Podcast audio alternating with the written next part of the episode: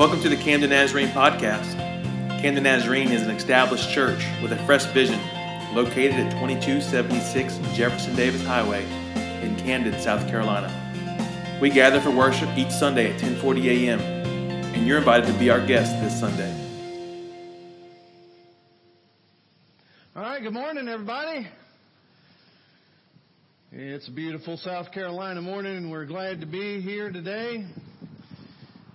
And as I look around these beautiful grounds and uh, see the neatly cut grass and the well kept shrubbery, it, uh, it occurs to me that I, I, need to make a confession to you today. And maybe you, you might think a little less of me for this, I don't know, but I have to confess to you today that I hate yard work.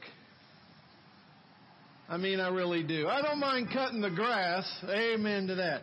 I don't mind cutting the grass. That's okay. But man, I hate to rake leaves. I hate to, to trim shrubs and stuff like that. And, and the worst thing of all is pulling weeds. I hate kneeling down in the grass in the garden, what have you, and sorting out and trying to pull the weeds up out of the ground. Well, in today's passage, some servants of the landowner come to report that there are weeds among the wheat.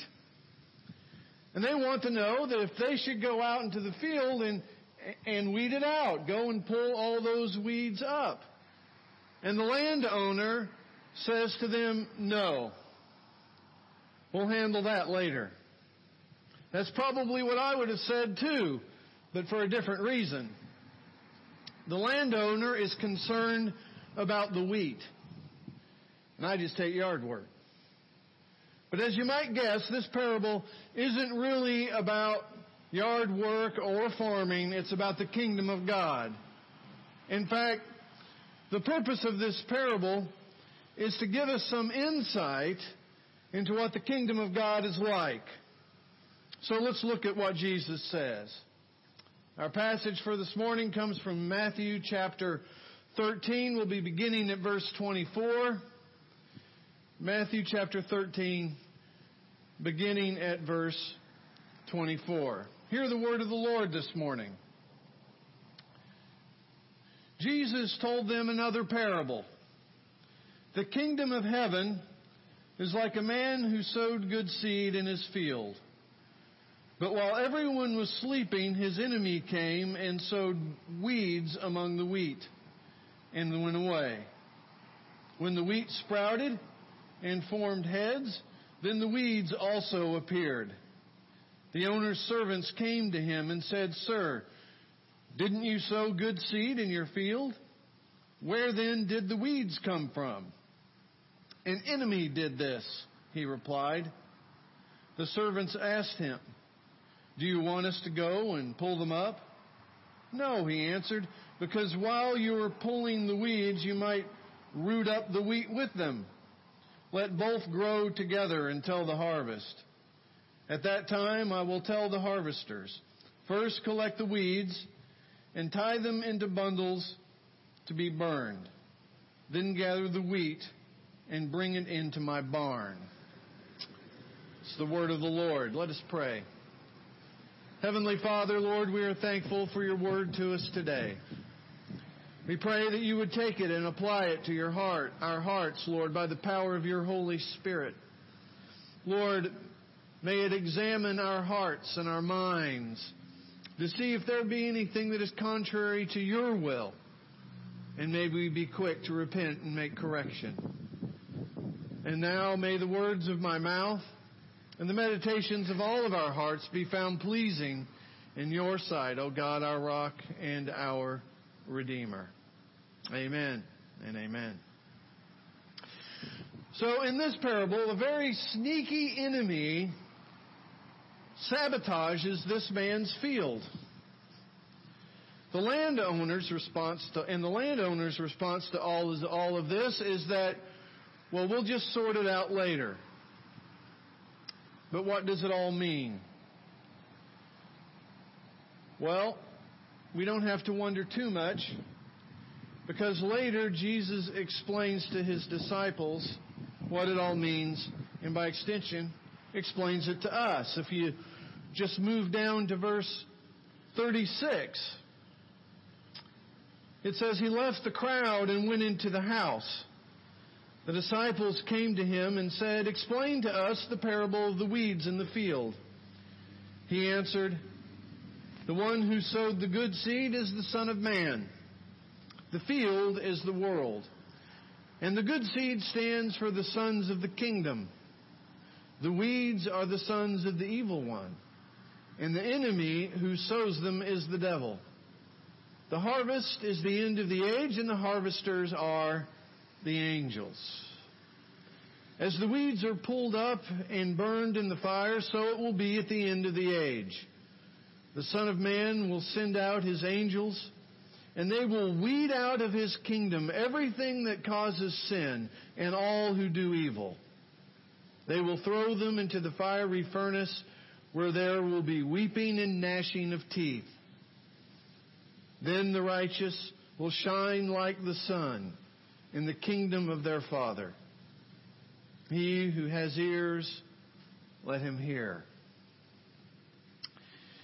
Jesus' explanation here acknowledges the current reality that we're living in, while at the same time, he is pointing us to a better future reality. The weeds are in the field, but one day they won't be. One day things will be set right. Now, weeds among the wheat, that is less than God's ideal for us. But it is the reality that we, as humans, have chosen. It is the reality of this age.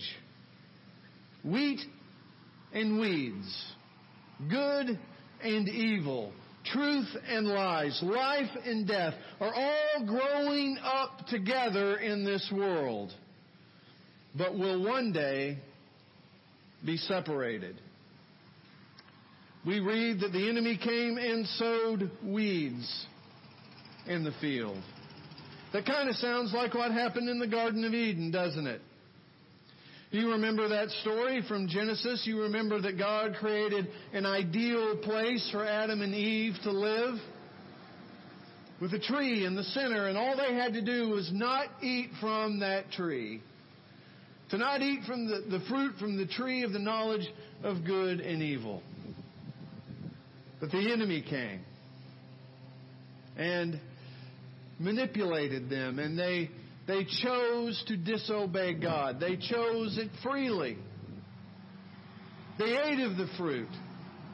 And sin entered the world. That is the point when sin entered the world and the world fell and became this broken place that we now experience. Literally, the first time we hear about weeds is after the fall. They're part of how even the earth is subjected to the consequences of sin. It's part of how life is going to be different outside of the garden. You recall that after Adam and Eve were confronted with their disobedience in the garden, the Lord said to Adam,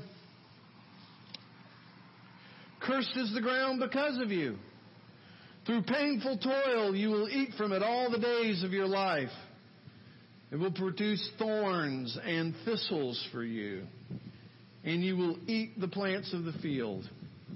By the sweat of your brow will you eat your food until you return to the ground, for from it you were taken. For dust you are, and to dust you will return. That's why the weeds stand for things that aren't good. The children of the evil one, the text says. But I think that we could also safely say sin. Sin and those who perpetuate it and the systems that enable it. And Jesus is serious about sin. It is an affront to him. And not simply because it's against the rules. God hasn't just made up arbitrary rules that we're supposed to follow. Our faith is based on relationship. It's not based on rules.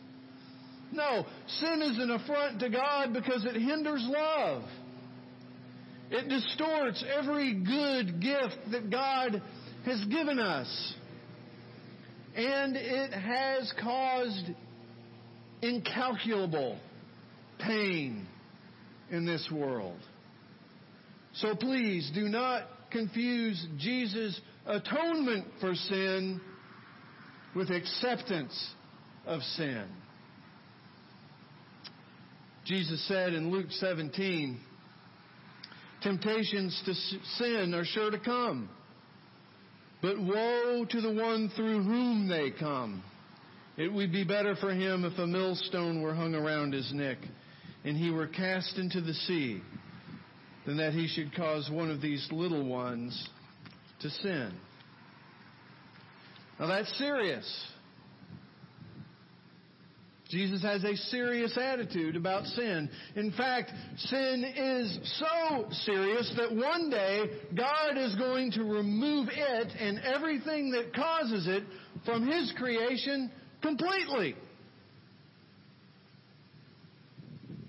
But not yet.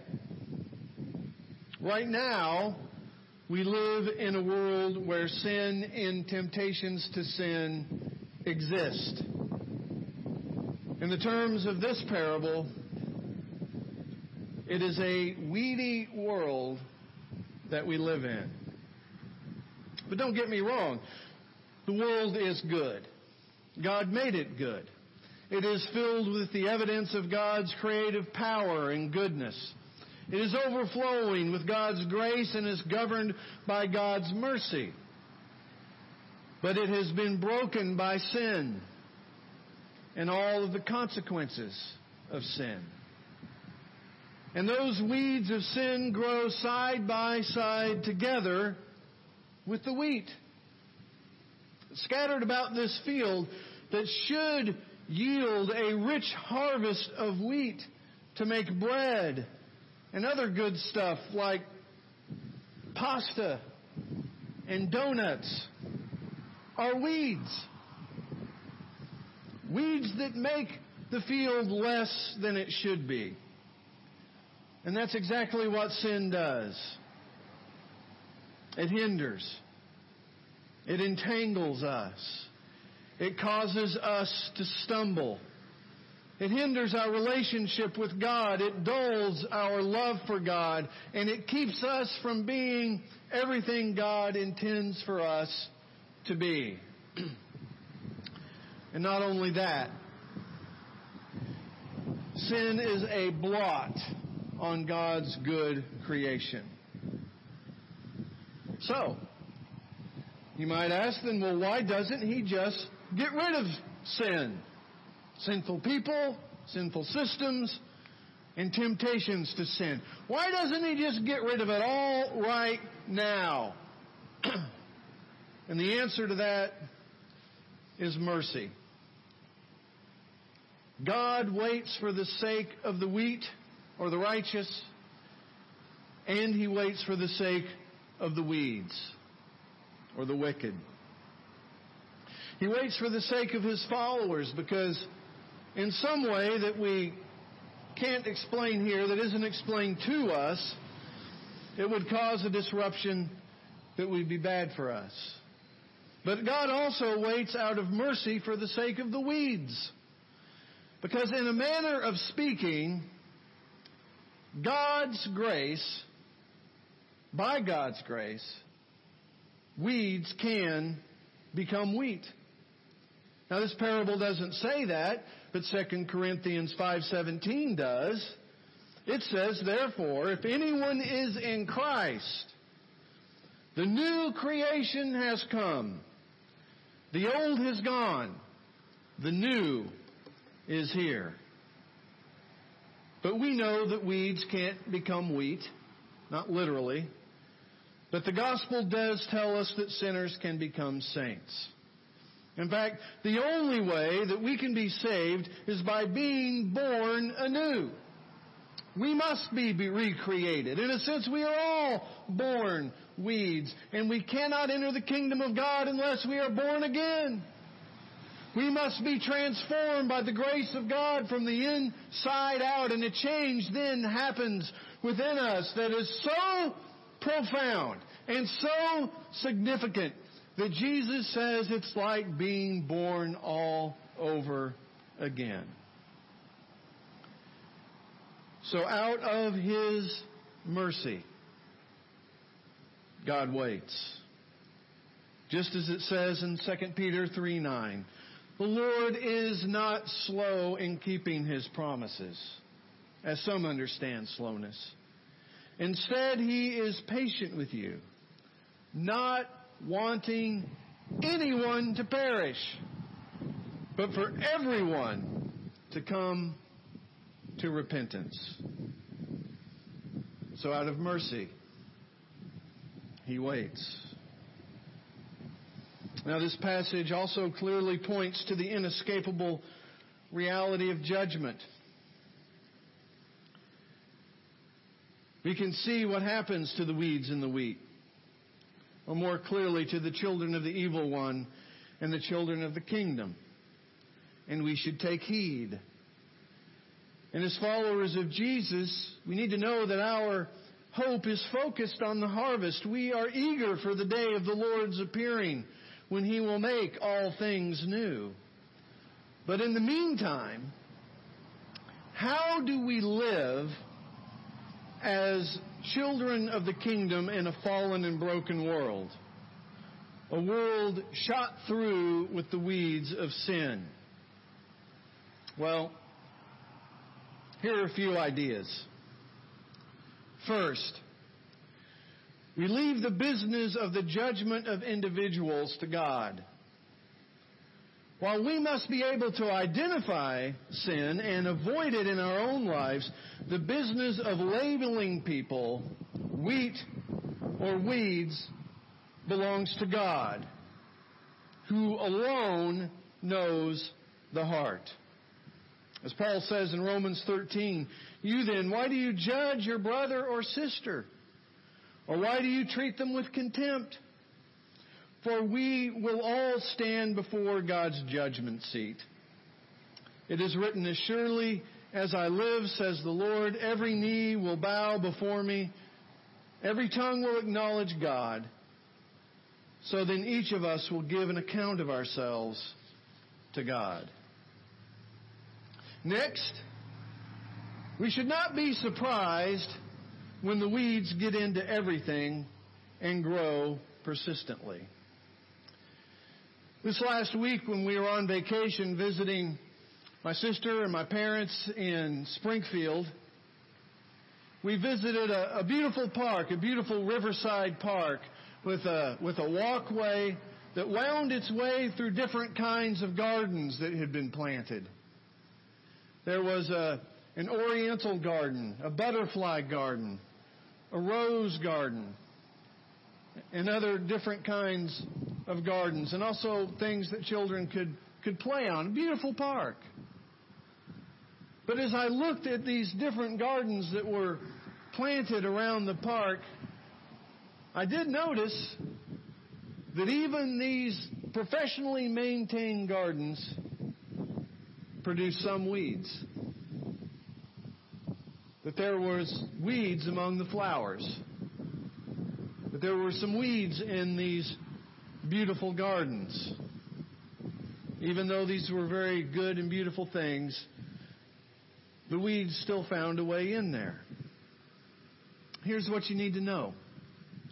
Every human endeavor or institution, no matter how noble, has been and is affected by sin. And why is that? Because the scriptures tell us that the human heart is desperately wicked and beyond comprehension. That's how a righteous cause like justice for everybody can devolve into rioting and looting. It's because of sin.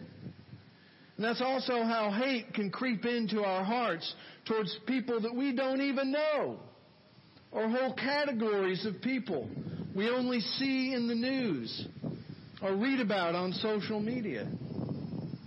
It's sin in our hearts that does that to us.